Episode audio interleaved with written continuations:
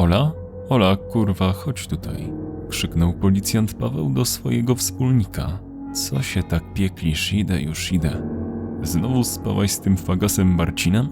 A tobie co do tego? Moja sprawa. Odpierdol się. E, już dobra, dobra, nie skrzecz jak sroka. Co ty w nim widzisz, to ja nie wiem. Ech, skupmy się nad tym martwym delikwentem. Dokończył gliniarz. No, rozharatane gardło, ale również dużo dziur, choć chyba nie po kunach, stwierdziła Ola Równik.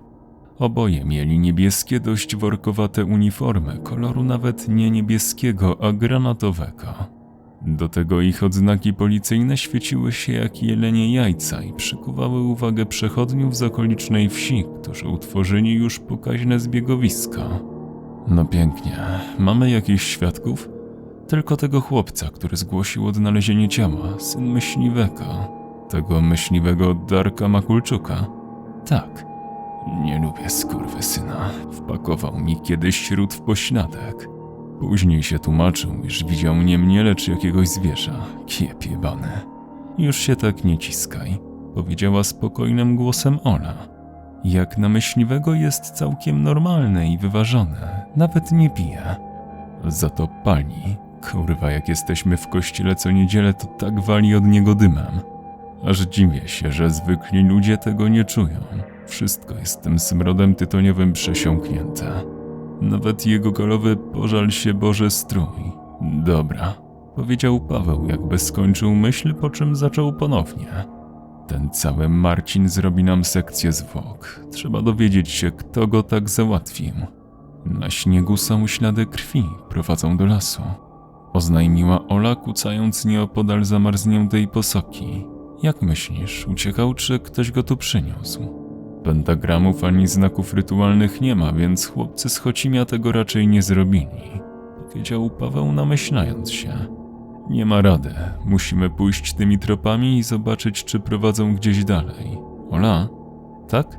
Tylko mi się pilnuj. Co prawda, nasz czas jest dopiero jutro, ale staraj się nie tracić hamulców, zgoda? Nie musisz mi przypominać partnerza, powiedziała równik i dwóch funkcjonariuszy zniknęło w ostępach leśnych, podczas gdy reszta personelu policyjnego zabezpieczała ślady. Takie sceny były dość rzadkie w tych stronach Podlasia, jednak nigdy nie należało być tutaj beztroskim. Paweł i Ola wiedzieli o tym doskonale. W ostatnich latach mieli naprawdę niezłe urwanie głowy, a to napływały do nich wiadomości mailowe, że jakiś pedofil zaszył się w opuszczonej chatce, ale owe wiadomości szybko okazały się należeć do niedorostków, którzy to naoglądawszy się życia ludzi z internetu, chcieli zemścić się na jakimś pożal się Boże internetowym świrze robiącym kontrowersyjny content. Innym razem musieli uporać się z cyganką, która nie chciała przyznać się do kradzieży parówek, jakie grzeją się na walcach maszyny w jednym ze sklepów spożywczych. Paweł wtedy był tak podkurwiony, iż Ola musiała co jakiś czas upewniać się, żeby nie sięgał po swoją pałkę policyjną, bo wtedy stałby się kompletny ambaras, a tłumaczenie się przed komisarzem, że nadużyto uprawnień policyjnych, zawsze wyglądało źle na jakimkolwiek CV. Kiedy tak przedzierali się przez chaszcze, Paweł nagle zatrzymał się i zdębiał. Przed nimi stały ruiny jakiejś drewnianej chaty. Stamtąd też wychodziły tropy ofiary, która prawdopodobnie uciekała nim została zabita, a potem znaleziona przez syna myśliwego. Co o tym myślisz? A co mam myśleć? Musimy wejść do tej zrujnowanej stodoły i tyle. Parsknęła ironicznie Ola i wyciągnąwszy latarkę, poczęła podchodzić uprzednio odbezpieczając kaburę z glokiem. Broń palna trzymana była w prawej ręce, zaś latarka w drugiej, w taki sposób, by światło padało dokładnie tam, gdzie lufa pistoletu celowała. Oczywiście, aby oddać celny strzał, równik musiała jeszcze przymierzyć i sprawić, by jej prawe oko widziało szczerbinkę i muszkę idealnie pokrywające się ze sobą, ale to wiedział każdy, kto poszedł choć raz na strzelnicę. O kurwa, Paweł, patrz. No, widzę. Widzę też jakieś rytualne symbole nabazgrane krwią. Kurwa, to faktycznie mogą być te kurwiszony z. Przestań, to tylko banda satanistów, co mordują kotę. W życiu nie odważyliby się zabić człowieka. Już chyba kompletnie wywietrzało ci z głowy, co zrobili w zeszłoroczne święta. Kocią stonogę, kurwa, to trzeba mieć łeb zjeba. Cii, ktoś tu jest? Zapytała Ola, zamierając w skupieniu. Światło jej latarki padło na niewielką drewnianą komórkę, która teraz zdawała się wydawać odgłosy popłakiwania. Ola schowała broń i ciągnięta instynktem otworzyła drzwiczki małej klitki. Wewnątrz z podkurczonymi nogami siedział mały chłopiec w nocnej koszuli i jakby jeszcze tego było mało. Na jego czole znajdowało się piętno jakiegoś obrzydliwego i dalece plugawego znaku. No pięknie, stwierdził Paweł, świadek zbrodni. Wezwę Radka, tego zwykłego, a ty się nim zajmij. Ola bez komentarza przytuliła chłopca do siebie, a ten objął ją niepewnie. Są w głębi lasu, oddają cześć jemu. Co ty mówisz? Komu oddają cześć? spytała równik najłagodniej jak umiała. Chłopiec popatrzył na nią, jakby był w amoku. Był jakby w transie, jego źrenice były rozszerzone, a ciało podrygiwało z zimna. Paweł na szczęście skontaktował się z policjantem, aby ten podjechał tutaj i w parę chwil później radiowóz policyjny zajechał przed zrujnowaną chatkę zapomnianą drogą polną. Kiedy Ola oddawała malca Radkowi, niedorostek jedynie powiedział: Za tamtym wzniesieniem, tam dalej oni tam są.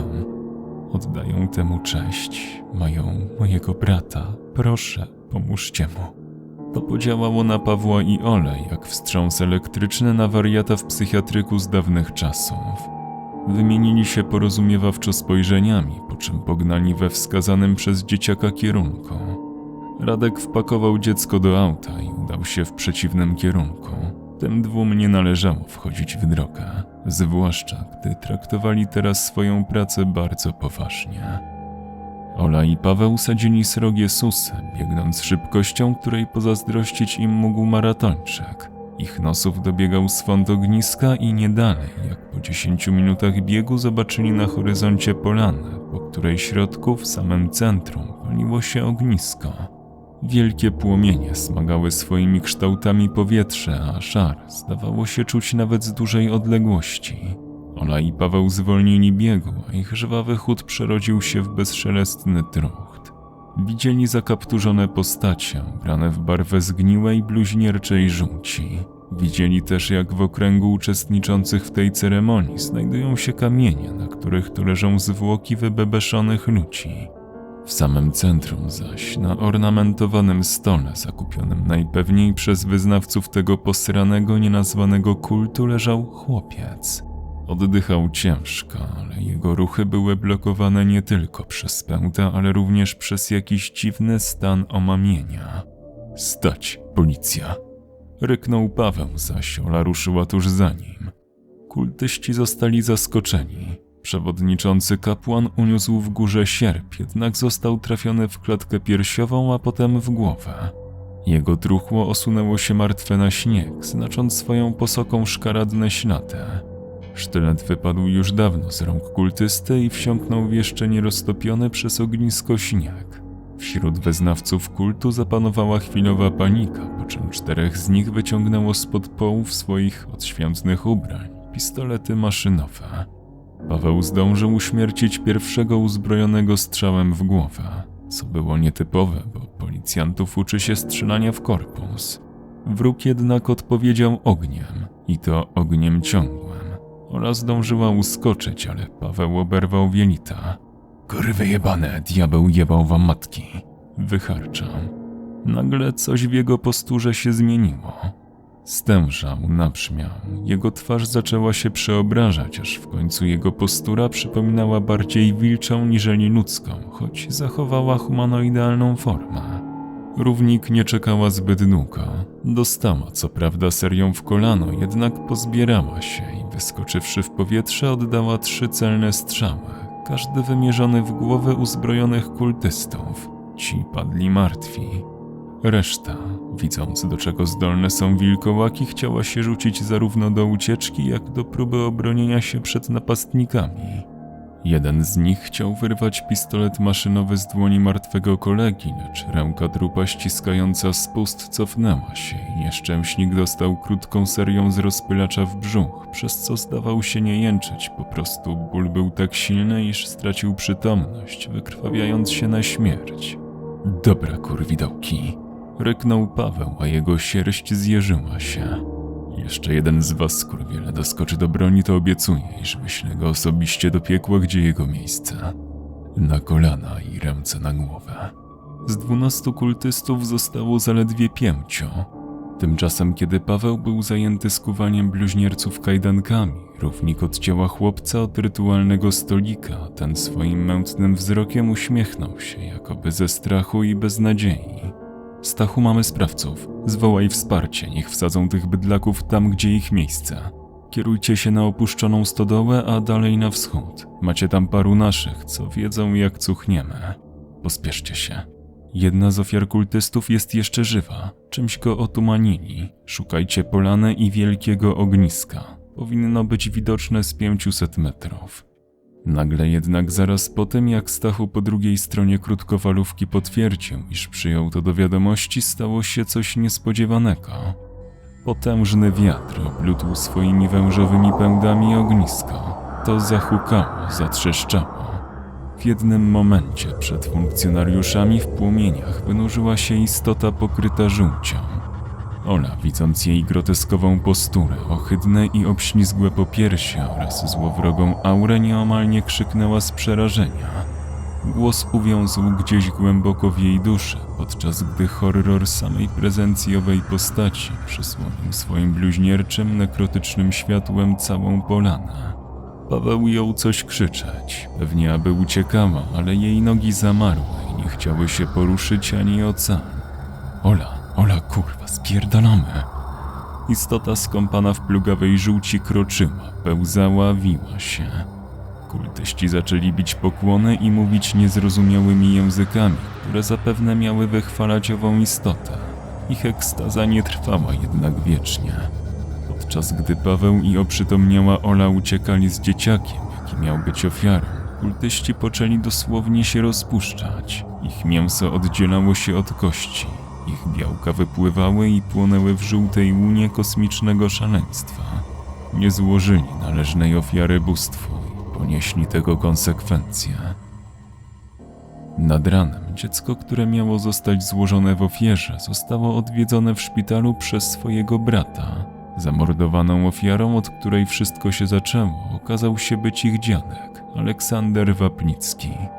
Rodzice nie posiadali się ze szczęścia, kiedy dowiedzieli się, iż pociechy są całe i zdrowe, choć z pewnymi koszmarnymi wspomnieniami. Paweł i Ola nie wymagali doraźnej opieki. Ich ciała leczyły się całkiem dobrze samodzielnie. Wystarczyło tylko powejmować kulę i opatrzyć prowizorycznym szwem, po paru godzinach poranień nie pozostawał nawet ślad. Oczywiście owa dwójka dzięki faktowi, iż nosiła workowate uniformy, nie była narażona na rutynowe przymierzanie nowych ubrań w sklepach, ale to było już ich sprawami, niezwiązanymi ze światem zwykłych ludzi. Wykonali swoją pracę dobrze, choć była to pierwsza tego kalibru sprawa. Ostatecznie na Podlasiu zdarzają się dziwne rzeczy i nikt nie jest w stanie przewidzieć, jak się zakończą. Autor opowiadania Nieprawicz czytał Kwadrates. Osoby wspierające powstawanie nowych treści to Kalusia, Syrenka Ladacznica, Brutal Drop, Jojomoto, Sebastian Król, Gregorikos, Laki Gusi, Roxana Dąbrowska, Mateusz Z, Reker.pl, Fra Martin, Wiktor Walczak, Bartosz Chwalisz, Gons, Rył.pl, Mariusz Śnieżko, Bartek Koziara, Michał Paszkiewicz, Jan Bartol, Ewa Obersik, Nadziejka Górska, Invertain oraz Flejzu Filip. Do usłyszenia.